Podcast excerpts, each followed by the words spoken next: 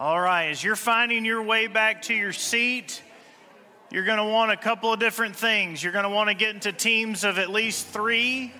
So you want to get teams of at least three. You might want to pull, pull a fourth member in there. You're going to want something to write with. And while, you, while you're doing that, Kelly's going to walk around and give everybody a, uh, a sheet of paper um, we're going to be kind of putting several several scriptures in front of you. So uh, go ahead and get into some teams that you can you're going to feel comfortable talking with and sharing with. Uh, but Kelly's going to walk around. She's going to give you a page of, of message notes, but uh, you're going to want to be near some folks so you can bounce some thoughts and ideas off folks.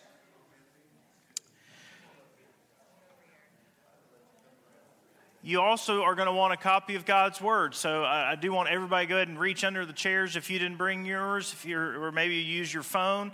Uh, however you want to do it, you can't exactly them. Go ahead and take the chairs apart. If you want to circle up, however you want to do it, however makes you most comfortable as you're going to talk to folks. Luke chapter 11, starting with verse 1, says this He was praying in a certain place. And when he finished, one of his disciples said to him, Lord, teach us to pray just as John taught his disciples. And he said to them, Whenever you pray, say, Father, your name be honored as holy, your kingdom come. Give us each day our daily bread. And forgive us our sins, for we ourselves also forgive everyone in debt to us. And do not bring us into temptation. In Matthew chapter 6, it's the same same story, but it's phrased a little bit differently in the way that Matthew caught it. He said, Therefore, you should pray like this Our Father in heaven, your name be honored as holy. Your kingdom come, your will be done on earth as it is in heaven. Give us today our daily bread and forgive us our debts as we have also forgiven our debtors. Father, may the words of my mouth and the meditation of my heart be acceptable to you. You are my rock, you are my redeemer. Father, may I decrease so that you might increase, and may we conclude our time this evening more like you than when we started, because we've been in your presence, we've heard your voice, we've been changed by your word. Lord, teach us to pray. We ask it in Jesus' name and for his sake. Amen. We've just added, we've been working our way through the different phrases of the Lord's Prayer, what we uh, are really starting to call the, the model prayer. Uh, we've been working phrase by phrase, and this week we're adding this, this section that says, and forgive us our debts, or forgive us our transgressions, or forgive us our sins, however it, it might be written in your, uh, your translation. Forgive us our sins as we also forgive those uh, who have sinned against us. Um, it may seem a little bit, uh, I guess, obvious, but there are two perspectives on this word forgiveness, uh, two two ways that we need to wrestle with and understand and apply uh, the concept of forgiveness uh, to our lives as believers, as Christ followers, as, as Christians. Just a little uh, history on the word Christian uh, that kind of will seem ironic, especially when we're thinking of forgiveness. Um, Christians or little Christs, uh, historically, uh, most historians believe that the tag Christian was placed on Christ followers sort of as a, a derogatory term or a slang term term uh, to kind of make fun of them. Uh, when I was in, I'm going to open this up. Uh, when I was in high school, we moved from Georgia to um, to Texas, and uh, my my nickname the, on the football team in the, at Georgia, they called me Duck because my feet, when I lined up to stands, my feet did this. And so they called me, I was a center, uh, which it worked for me because I could go either direction. Um, in, when I moved to Texas, um, they called me Peaches and it was because I was from Georgia, but it really was, I was one of six or seven white guys on the team, uh, and they just didn't consider any white guys to be athletic. And so uh, they was, it was just a derogatory term, uh, and, they, and so, but it stuck. Matter of fact, I have several guys that I went to high school with go and play in the NFL, and if, if you asked any of them who Jonathan Key was, they would not know who I was at all. But if you were like, but don't you remember Peaches? They'd be like, oh my gosh. I knocked him out. Um, and so, but it was, it was sort of, a, at first, it was a derogatory name given to me to try to get me to quit. Um, we're going to call them Christians. Uh, we're going we're gonna call them, we're going to name them after the guy that they said they followed, Jesus Christ. They, they called him the Christ. They called him the Messiah, and, and we killed him. So we're going to create this derogatory name. Uh, and so that's, that's one, of the, one of the historical uh, thoughts behind how we came to the, the term Christian but we're, we're, we're called to forgive. We are called to forgiveness. And there's, there's really two perspectives regarding forgiveness that, that we need to look at. One is our need for it, and the second is our need to offer it. When we look at forgiveness, we, there's two ways that we look at it, and this would be one of the first things I just challenge you to write down. We're looking at it from our need for forgiveness, but we're also, we need to look at forgiveness as our need to offer it. This is what we're called to as believers. We, we need His forgiveness, but we also need to offer it on a regular basis. The Gospel Coalition defines this, or says it like this it says, The Christian doctrine of forgiveness is that God has lifted the sentence of condemnation upon Christians for their sins through the death of Christ on their behalf and no longer counts them as guilty. We'll, pause right there. The Christian doctrine of forgiveness, what we believe about forgiveness, is that God has lifted the sentence of condemnation upon Christians, those who choose to give their life to Christ, who, who, who, acknowledge Him as Lord and Savior, who claim Him to be the authority over their lives. If we, whether we ask Jesus into our heart, whether we make Him our Lord and Savior, however you want to phrase it, if you are a Christ follower, God has lifted the sentence of condemnation upon Christians because of their sins through the death of Christ. He's done that on our behalf, and He no longer counts them as guilty. Then they say this forgiveness is necessary both because God is just and all humans are guilty of sin. Forgiveness is necessary because God is just and all humans are guilty of sin.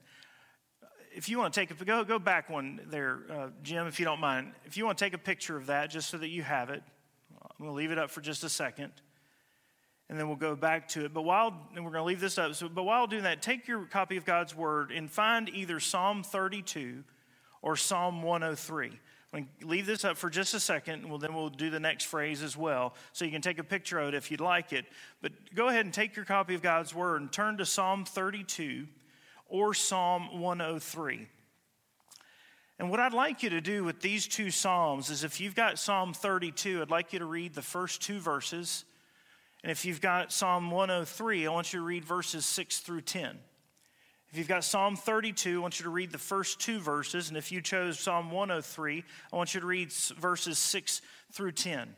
And after you've read, after somebody in your group has read that, I want the rest of you to react to it. What did you hear? That's all I want you to do. I want you to read and I want you to react. With the under, under the umbrella of this topic called forgiveness, I want you to listen to whoever's reading Psalm 32, verses 1 through 2. And then once they're finished reading, I want the rest of you, what did you hear? And then, then somebody reads Psalm 103, verses 6 through 10. Once they're done reading, everybody else react to what you heard. What jumped out at you? Uh, let's put the next phrase up there, Jim, so they can take a picture of that if they want as well. This is the second half. Forgiveness is necessary both because God is just and all humans are guilty of sin. We'll leave this up for a few seconds, but we'll start playing the music. Y'all start reading Psalm 32 and start Psalm 103 and react uh, in your group. On your mark, get set, go.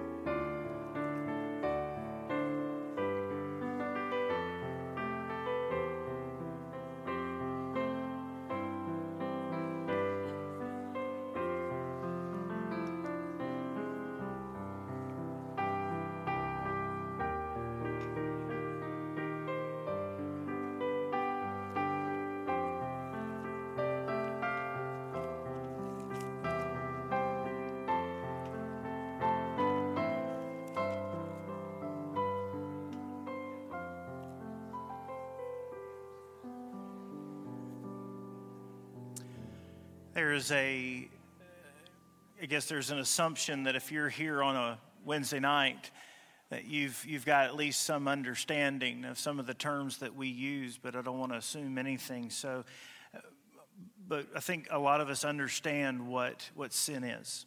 Um, so when you read something like this, the Lord is compassionate and gracious. The Lord is compassionate and gracious, slow to anger, and abounding in faithful love. Apply that to yourself. The Lord is compassionate. He's gracious. He's slow to anger. He's abounding in faithful love. He won't always accuse us. He won't always be angry forever. And then, and then apply verse 10 of Psalm 103 to yourself. He has not dealt with us as our sins deserve. He has not repaid us according to our iniquities.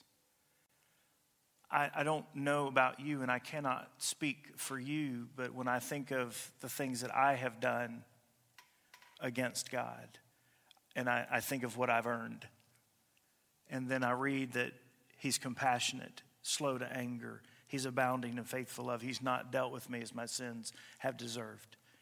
I don't know, maybe that's just me. One of the realities of salvation is coming to a point where we realize our need for a Savior. When we, we can only come uh, to that realization that we need a Savior when we understand uh, what it is that we need to be saved from, which is we need to be saved from uh, our sin.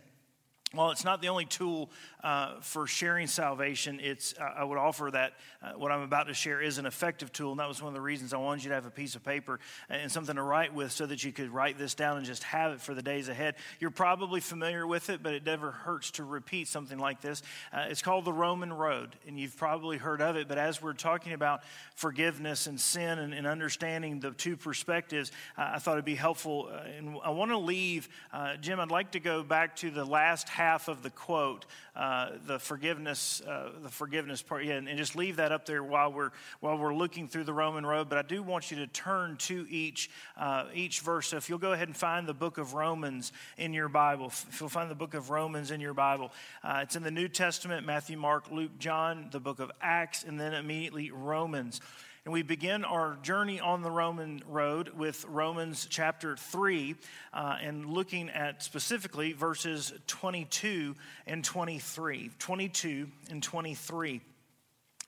Romans chapter 3, verse 22 and 23 say this The righteousness of God, which is that's God's holiness, God's set apartness, God's righteousness, the righteousness of God is through faith in Jesus Christ. In other words, we we, um, we become right with God. We have a relationship with God. God has relationship with us through faith in Jesus Christ to all who believe, since there is no distinction. In other words, we're all the same in this particular way. Verse 23 All of us have sinned and fall short of the glory of God. When anytime that I baptize somebody, uh, particularly a child, this is the way I, I explain it. Sin is, is sort of twofold. Sin is doing what God has told us not to do or not doing what God has told us to do. Doing what God has told us not to do or not doing what God has told us to do.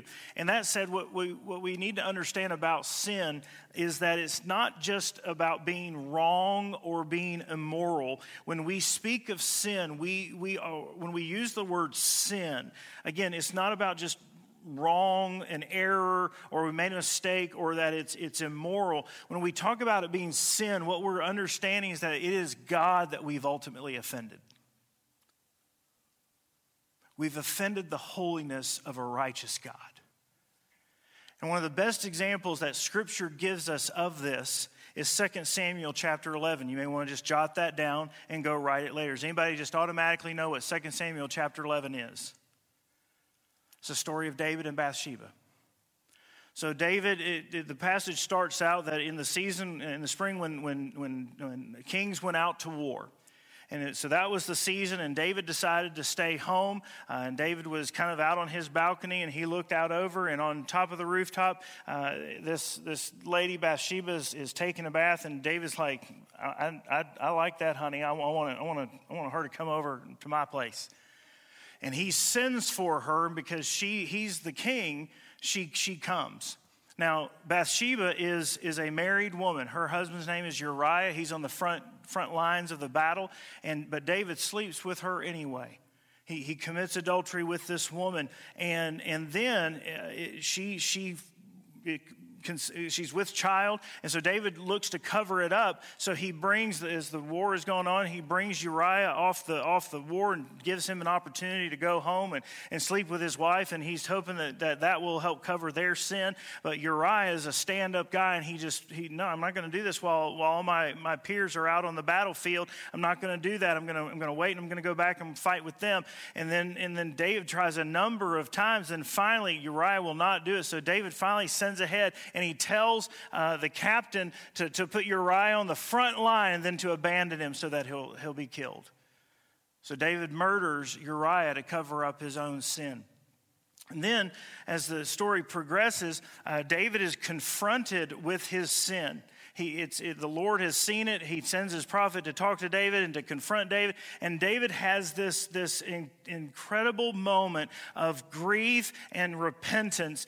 And you find the, you, the story of David and Bathsheba is in 2 Samuel chapter 11. But David's response to being confronted with his sin is Psalm 51. So take your Bibles and hold your place in Romans, but turn to Psalm 51. Or on your phones or whatever you're using. And he says, he says the following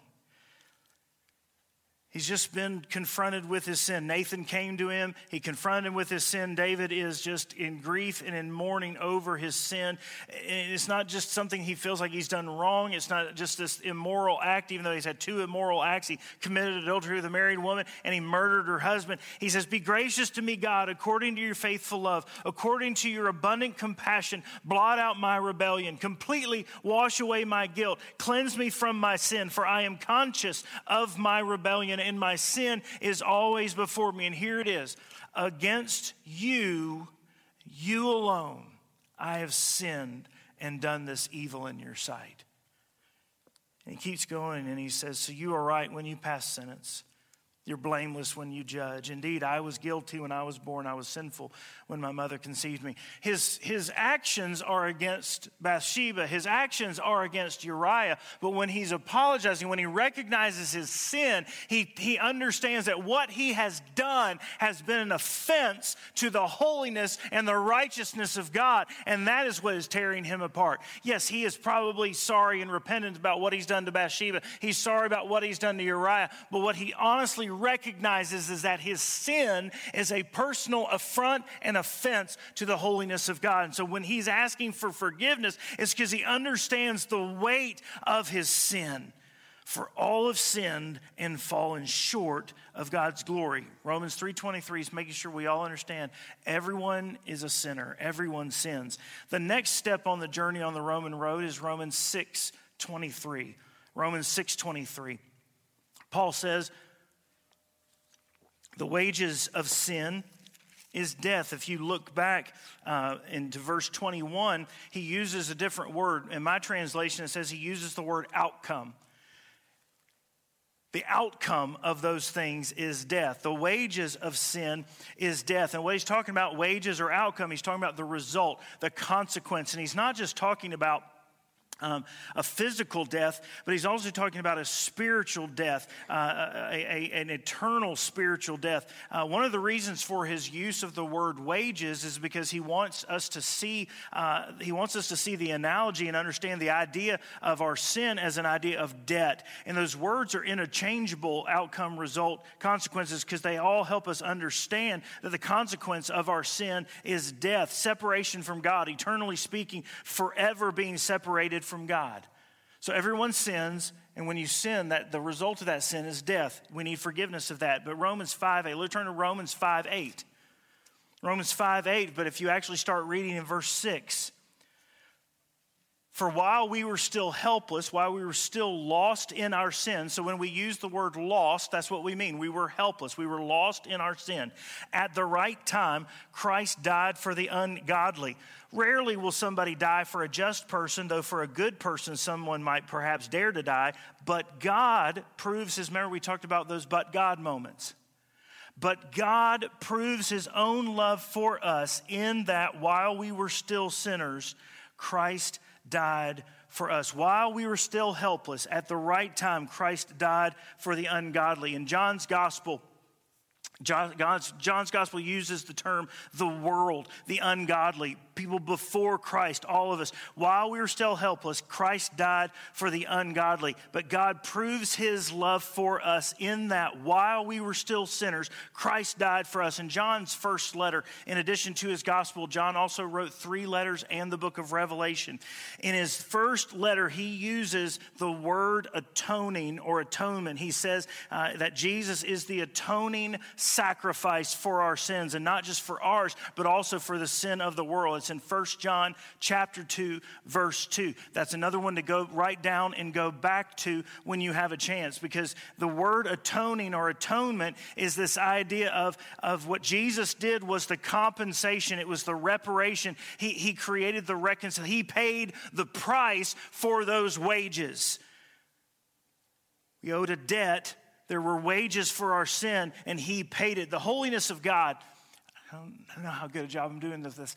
The holiness of God and sin are incompatible. They are always, they are always in conflict. Sin the, the, the, the, the, focus of sin is God's wrath. God hates sin because sin is the obstacle between He and us. Sin is what keeps us from having the relationship with God that, that we were created to have. And we're the ones who choose to put it there, but it's there. Christ's death on the cross satisfies with, the, with that wrath. The way I explain it uh, to, to especially the children when they come to me is that here's God, here's us. We were created to be in a relationship with Him, but when we sin, when we do the things that we're not supposed to do, when we don't do the things that we're supposed to do, when we are when we offend God, we just we break break that relationship. God's the sin that we do demands God's wrath, and that's what put Christ on the cross. But when Christ went to the cross, he satisfied God's wrath. He put that, he atoned for that sin, and he reconciled us back to God. You and I are allowed to have a relationship with the God of the universe because the sin, the wrath went on the sin, the sin went on the Son, and, and all of a sudden we got the forgiveness. He got the wrath, we got the forgiveness.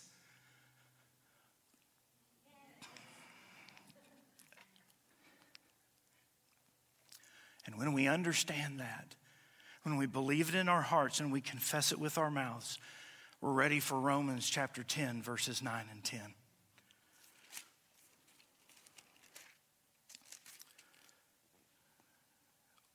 Which says, if you confess with your mouth Jesus is Lord and believe in your heart that God raised him from the dead, you'll be saved. One believes with the heart, resulting in righteousness, and one confesses with the mouth, resulting in salvation. The first part, perspective of forgiveness that we have to grasp uh, forgive us as we forgive those who trespass. Forgive us our sins as we forgive those who trespass against us. The second half is that we, we, have we have a need to offer it. It's our need for it and our need to offer it. In your groups, I'm going to start calling out some scriptures. I want you to write them down. And I want you to do the same thing that you, you did just a moment ago. I want you to have somebody in the group read it, and the rest of the group will react to it. But they're, they're this, they provide this idea of offering forgiveness. Mark chapter 11, verses 22 through 26. Mark chapter 11, verses 22 through 26. Somebody's going to read it, and then the rest of the group's going to react. What jumps out at you? Luke chapter 23, verses 33 and 34. Mark chapter 11, verses 22 through 26. Luke chapter 23, verses 33 and 34. Colossians chapter 3, verses 12 through 13. Colossians chapter 3, verses 12 through 13. James chapter 5, verses 13 through 16.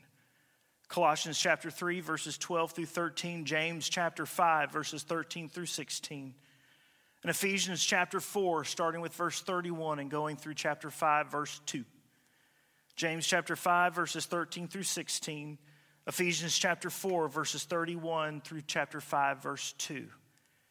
Somebody in the group read, everybody else react. Under this umbrella of the idea that we have to offer forgiveness as well. We need forgiveness, but we have to offer it as well. If you need me to repeat one of those, just come on up here and take a look. Otherwise, on your mark, get set, go.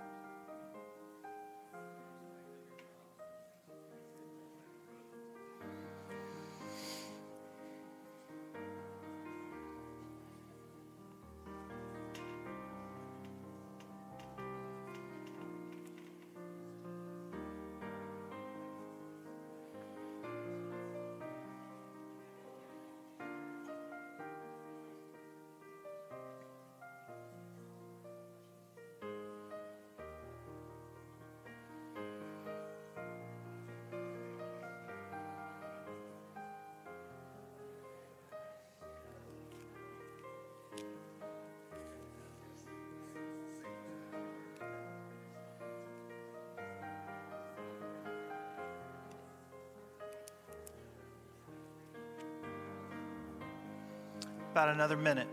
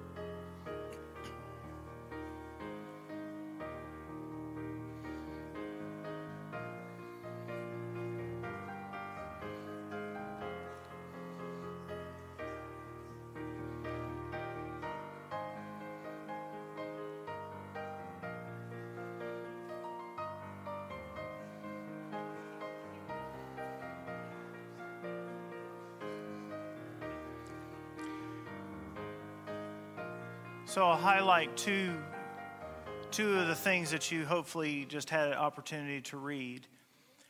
But I hope you wrote them down so that you can go back to them later as, as you consider this idea of forgiveness. The first perspective being that we need forgiveness. We're sinners, we, we have offended a holy God, and we need his forgiveness. But the other half of the equation, the other perspective of forgiveness, is that we, we need to offer it to those who have offended us. I don't know about you. Have you ever been hurt or offended? Probably by, no, no, I'm good. Probably, it may have even been by me. I don't know. But, but you know, I think we can all say at some point in our journey, somebody has offended us. Um, I, I absolutely love, I don't love when I've offended somebody, but I absolutely love when I, when I have when they come straight to me. It wasn't very long ago that I, I, I, I, made a mistake. I had an error in judgment. I offended somebody. And the very next morning, I got a phone call. And, and it was just this hey, this bothered me. And, and, I, wanted, I just wanted to, I wanted to bring this to you. And the minute I, I, I just, I just apologized, minute right there. And I, and I appreciated the opportunity that they gave me to do that. That's forgiveness. That's an example of forgiveness. When we don't offer it, what, do you, what would you say is the opposite of forgiveness? Who said bitterness? One of the opposites of forgiveness is bitterness. And who does bitterness affect? The other person? Probably not. They've probably moved on. But it affects, it affects you. And bitterness is the root that grows within you. In the Colossians passage, it, it, the Ephesians chapter says that word. It starts off with remove all bitterness from you. But the Colossians verse says, bearing with one another and forgiving one another, just as the Lord has forgiven you, you also are to forgive. Ephesians 5 1 says to be imitators of God. How do you imitate God? You follow the example set by his Son. And just as the Lord has forgiven you, you are also to forgive. I have offended a holy God. I am nothing close to being holy. But I have offended a holy God, and if he has forgiven me, then I am also to forgive others. I thought Matthew West said it very well. I thought about playing it, but I thought I'd just read it. Just let this uh, just listen to the, his lyrics. He, Matthew West wrote a song called Forgiveness. If you have a chance to listen to it on the way home, uh, put it in your, in your playlist and, and let it uh, wash over you. It's the hardest thing to give away. It's the last thing on your mind today. It always goes to those who don't deserve. It's the opposite of how you feel when the pain they caused is just too real. It takes everything you have to just say the word. Laura, come on up. It flies in the face of all your pride. It moves away the mad inside. It's always anger's own worst enemy. Even when the jury and the judge say you've got a right to hold a grudge, it's the whisper in your ear saying, set it free. Forgiveness. Show me how to love the unlovable. Show me how to reach the unreachable. Help me now to do the impossible. Forgiveness. It'll clear the bitterness away. It can even set a prisoner free. There's no end to what its power can do. So let it go and be amazed by what you see through the eyes of grace. The prisoner that it really sets free is you. Forgiveness. Show me how to love the unlovable. Show me how to reach the unreachable. Help me now to do the impossible. I want to finally set it free. Show me how to see what your mercy sees. Help me now to give what you gave to me. Forgiveness. Forgiveness. Lord, teach us to pray. Forgive us our sins as we forgive those who have sinned against us. Laura, would you lead us in a time of prayer as we pray with, it, with one another this evening? Okay, so I've got um, a few slides to walk us through the ACTS model that we've been doing. I think it's going to be hard for all of us tonight to specifically stay in adoration and not think about what I need to confess, or specifically stay in my confession and not think about my gratitude to God. Um, so if you're like me, I'm a very literal person, and if you give me a box, I feel like I have to stay in it sometimes. But feel free to flow between adoration and thanksgiving and confession and, and through. Um, I think we've also done, a, through talking through this tonight, maybe a lot of already kind of personal introspection on what we've been forgiven for. We know from God what we need to forgive others for, what we need to ask forgiveness for. Um, so I'm going to ask you to do a little bit more of that as we go through. Um, so each one share in your group if you're comfortable, but if you feel very introspective and you need to just pray with God, I, I think that's okay for this this topic specifically.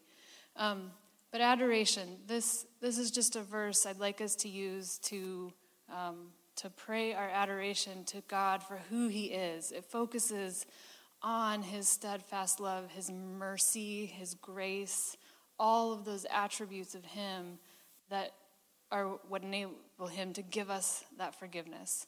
Um, so I'll read it, um, and then and then we'll pray through it, or you can pray through it together. The Lord passed before him and proclaimed, "The Lord, the Lord, a God merciful and gracious, slow to anger, and abounding in steadfast love." and faithfulness, keeping steadfast love for thousands, forgiving iniquity and transgression and sin. So, just in your groups now, pray through each one of those attributes. Pray to God and tell Him how merciful He is and how grateful you are. Tell Him how gracious He is and slow to anger. And really think about that as you think about His forgiving nature um, and, and as we move together. So, go ahead and take a few minutes, talk together through those things, but really pray together about who God is and these attributes of His mercy and forgiveness. Go ahead.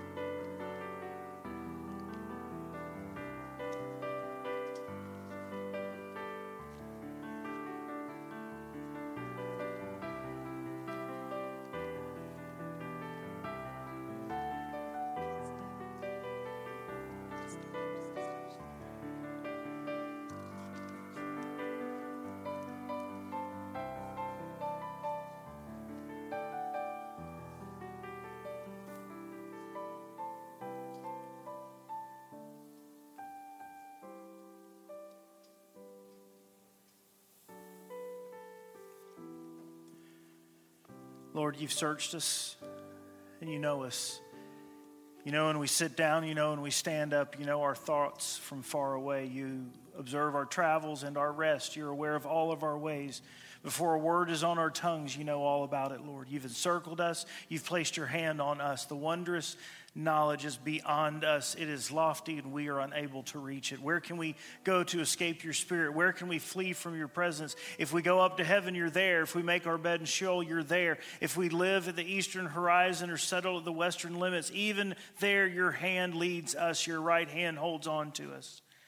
If we say, Surely the darkness will hide us and the light around us will be night, even the darkness isn't dark to you. The night shines like the day. Darkness and light are alike to you. It was you who created our inward parts. You knit us together in our mother's wombs.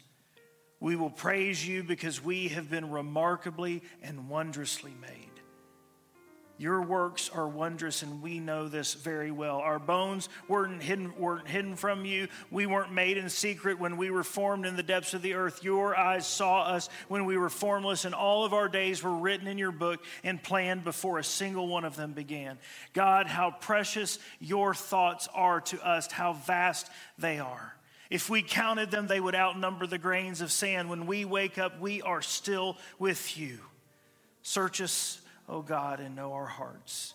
Test us and know our concerns. See if there are any offensive ways in us and lead us in the everlasting way.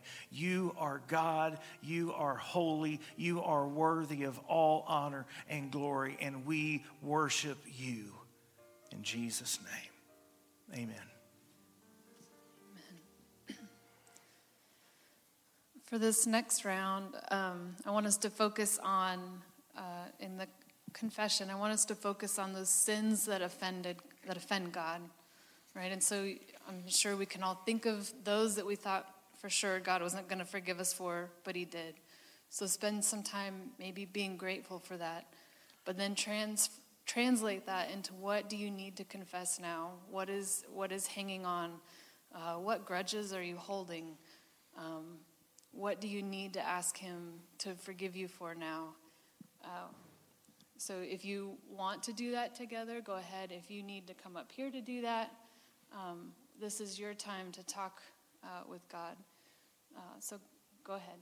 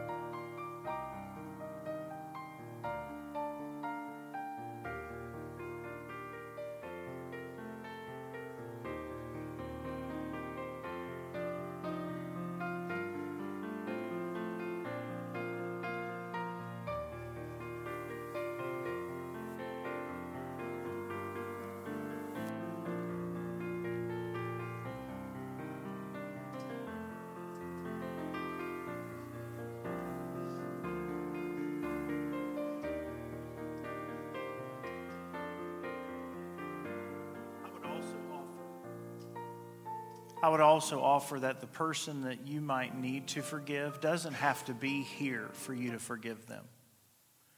You may have to find an opportunity a little bit later to, to deal with them.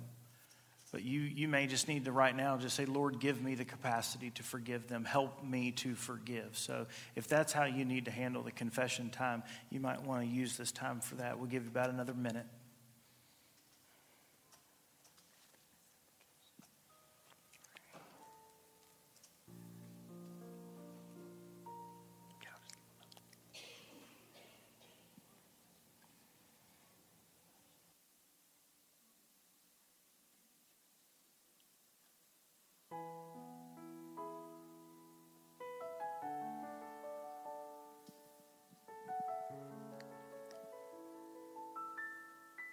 Lord, remember your compassion and your faithful love, for they have existed from antiquity. Do not remember the sins of our youth or my acts of rebellion. In keeping with your faithful love, remember me because of your goodness, Lord. Be gracious to me, God, according to your faithful love, according to your abundant compassion. Blot out my rebellion, completely wash away my guilt, and cleanse me from my sin. God, we ask that um, as we examine our hearts and as we listen to you, Lord, that we'll be sensitive to the things that we've done that have offended you, Lord, that we'll hear you gently telling us and correcting us so that we can confess and get our hearts right and, and closer to you, Lord. We thank you for your forgiveness that you so freely give. In Jesus' name we pray. Amen.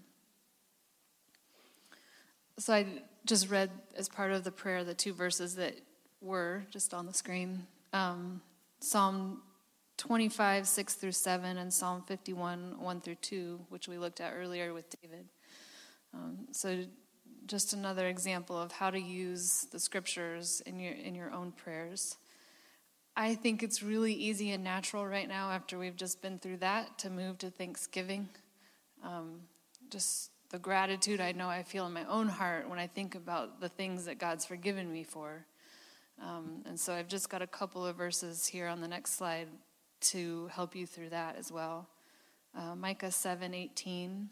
Who is a God like you, forgiving iniquity and passing over rebellion for the remnant of his inheritance. He does not hold on to his anger forever because he delights in faithful love. It's another adoration of God and his characteristics, but it leads me, and hopefully you, to gratitude and thanksgiving. And then, of course, Lamentations 3 22 through 23. Because the Lord's faithful love, we do not perish, for his mercies never end. They are new every morning. Great is your faithfulness. Every day we can seek him, every day we can confess, every day we can mess up, and he will forgive us new mercies every day. Um, so now spend some time together just being grateful and thankful um, for the God who forgives us.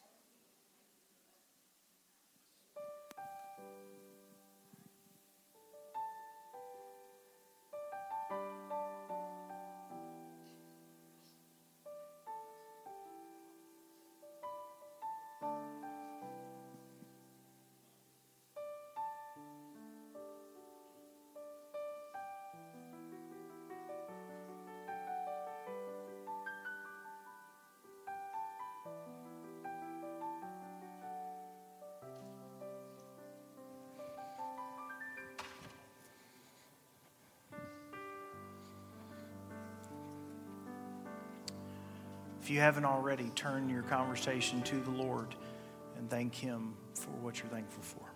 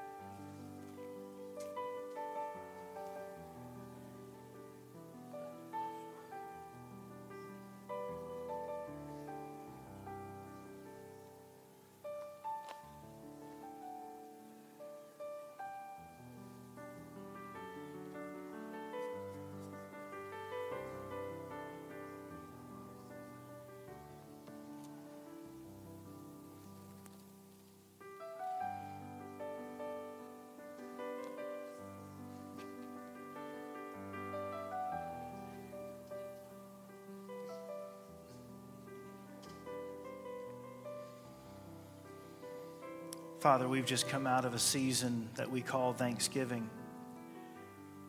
And we've probably spent some time at least uh, sharing with others or maybe around the table the things that we are thankful for. But like Laura's reminded us from the passage in Lamentations, your mercies are new every morning. So our thankfulness applies to every day. Father, you have done and provided for us this day all that we've needed to make it through the day.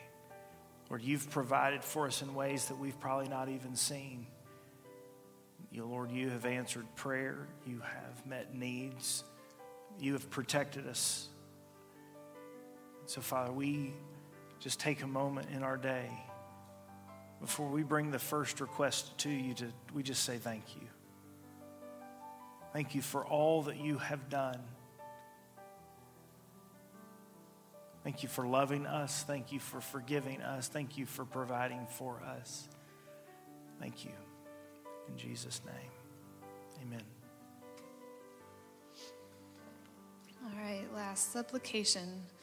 Um, so now our, our hearts are prepared, right? We've, we've acknowledged who God is, we've acknowledged his characteristics of mercy and love and grace. Uh, we've thanked him for those things, we've confessed our offenses against him. And this is where we get to bring um, our requests to Him. I'm going to change it just a little tonight, um, and I'll explain. But I'm going to read Luke 6 35, 36. But love your enemies, do what is good, and lend, expecting nothing in return. Then your reward will be great, and you will be children of the Most High. For he is gracious to the ungrateful and evil. Be merciful, just as your Father also is merciful. So, what I'm going to ask you to do is, um, you know, bring to God your desire to be forgiving, right? We've talked about how He's forgiven us, and part of forgiveness is in us needing to forgive others. We're human beings we perceive every situation differently from the person right next to us, right? And we have those, those moments of offense where we might read the situation completely differently and assume someone means something that they never meant. We all do that. So, in light of what we've been talking about tonight, talk to God about how you want to be forgiving. Ask Him to help you see those, those situations differently? What is the grudge you're holding on to? What is the thing that, when it comes to mind, that still gets you? Ask God to help you be forgiving as He's told us to do. Um, uh, so go ahead in your groups or by yourself um, and, and use this time to do that.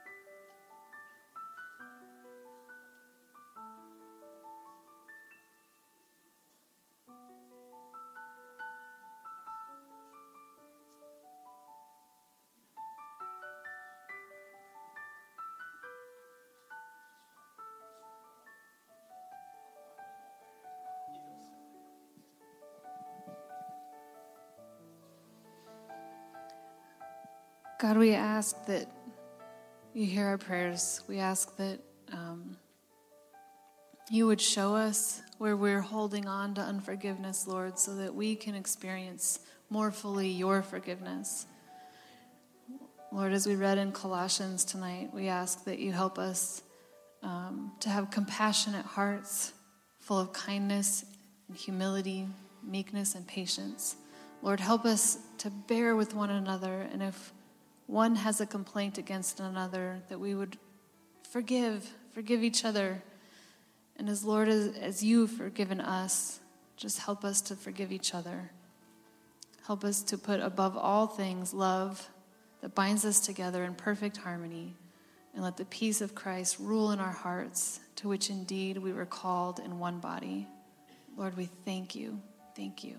In Jesus' name, amen. Thank you all for being here tonight. We'll see you Sunday morning. God bless you.